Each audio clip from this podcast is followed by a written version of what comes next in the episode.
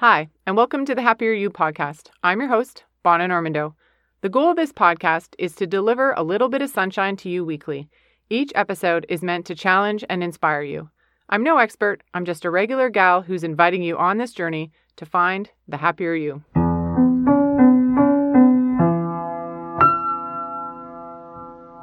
Hi, happy people, and welcome back. This week we're asking Are you up for the challenge? So, a couple episodes ago, we were talking about New Year's resolutions and New Year's goals. And I realized that I hadn't set a New Year's goal, not a big one, in a long time. So, why don't we set our goals? Are we scared of failure and we just don't want to stretch ourselves and start something that we know we can't really achieve? Are our goals so big that we don't actually believe we can achieve it, so we just don't even start? Or maybe those goals just don't really come from us. We feel the need to have one, so we state one that we think people want to hear, or we state the one that our parents or our spouse wants for us. I don't know. But personally, I was tired of not achieving my goals. So I played it safe and I didn't take the time to set a big goal. I realized that when I find a goal that speaks to me, that inspires me, I get off my butt and I learn new things. I push myself to do things that I wouldn't do if I didn't have a stretch goal. We need to find a goal that speaks to us, that calls to us to learn and grow and change. You know, like running a 10 mile or starting a podcast. Things that feel a little crazy, but if you break them down, they're doable. So recently I got to go to a training put on by a lady named Dorothy Lazovik. She's a leadership coach and brand expert. And when you hear her speak, she has this strength of character about her that you're immediately drawn to. In her training, she had us remember a proud moment. After giving us a little bit of time to think about it, then we had to share it with a partner.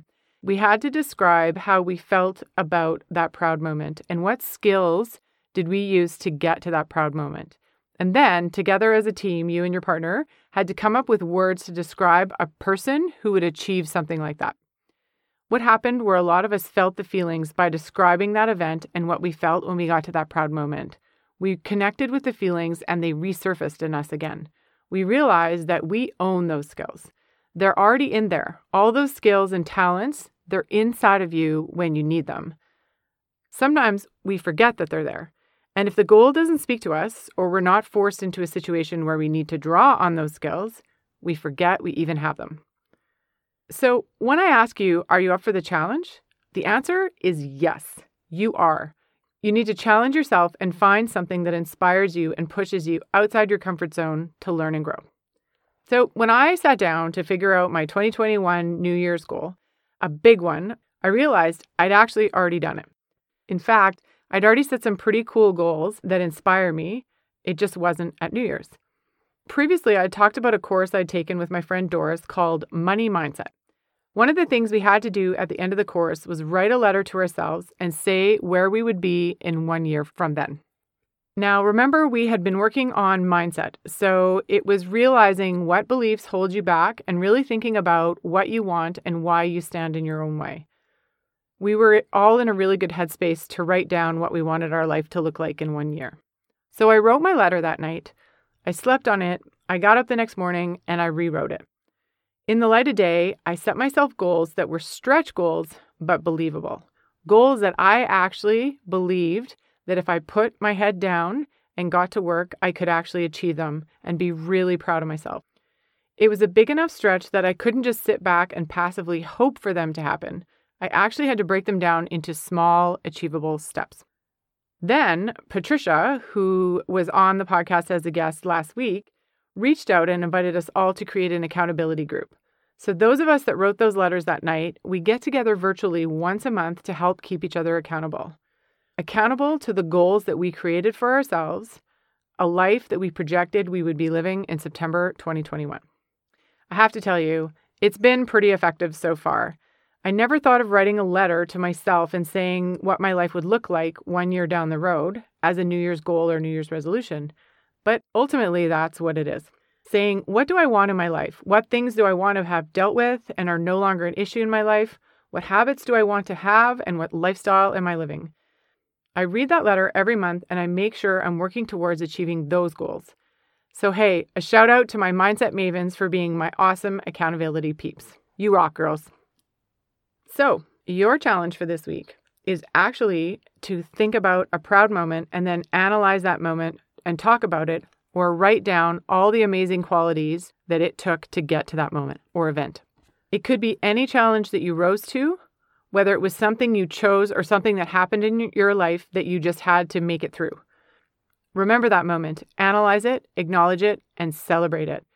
Think about those qualities and acknowledge that they're already inside of you. You had them before, they're still there, and they're there for you to draw on. So choose a stretch goal for yourself, something that lets you use those skills and that will make you really proud of yourself. I'm also going to invite you to join our 21 day happiness challenge. So, one of my stretch goals this year was to figure out a way to reach more people on this happiness journey. So, starting February 1st, we're going to do the 21 day happiness challenge. It feels like this pandemic has been going on forever. And given February is known for the February blues, I thought, what a great time to push myself to get this challenge together. And we're going to meet February head on with 21 days of happiness. If you're already on the newsletter list, you still need to sign up for the 21 day happiness challenge because I only want to send the workbook and the daily challenges to the people who really want it. I think this is going to be a lot of fun, and I think it's a great goal to get us through this historically tough month together. Please share this with anyone and everyone. You never know who could use a little more happy in their life, and I truly believe we're stronger together. The plan is we're going to make it through February happier, and you're going to leave with some skills that you can use for the rest of 2021. All right, this week's quote is by George S. Patton Accept the challenges so that you can feel the exhilaration of victory. So, are you up for the challenge? Thanks for listening, happy people. Remember, we would love for you to rate and review us on Apple Podcasts. It just helps other people find us if they need more happy in their life. And of course, we would really love you to join our Facebook community, the Happier You podcast. Join us and share your thoughts on the different episodes, or just show us your favorite coffee mug, where you are listening to the podcast, or your favorite vacation spot. We're always sharing lots of fun stuff and encouragement with each other. And lastly, if you want the podcast delivered to your inbox along with the midweek newsletter to keep your happiness top of mind, you can sign up for the newsletter on our website at thehappieryou.net. All right, happy people, that's it for this week. Have a good one and go get your happy on.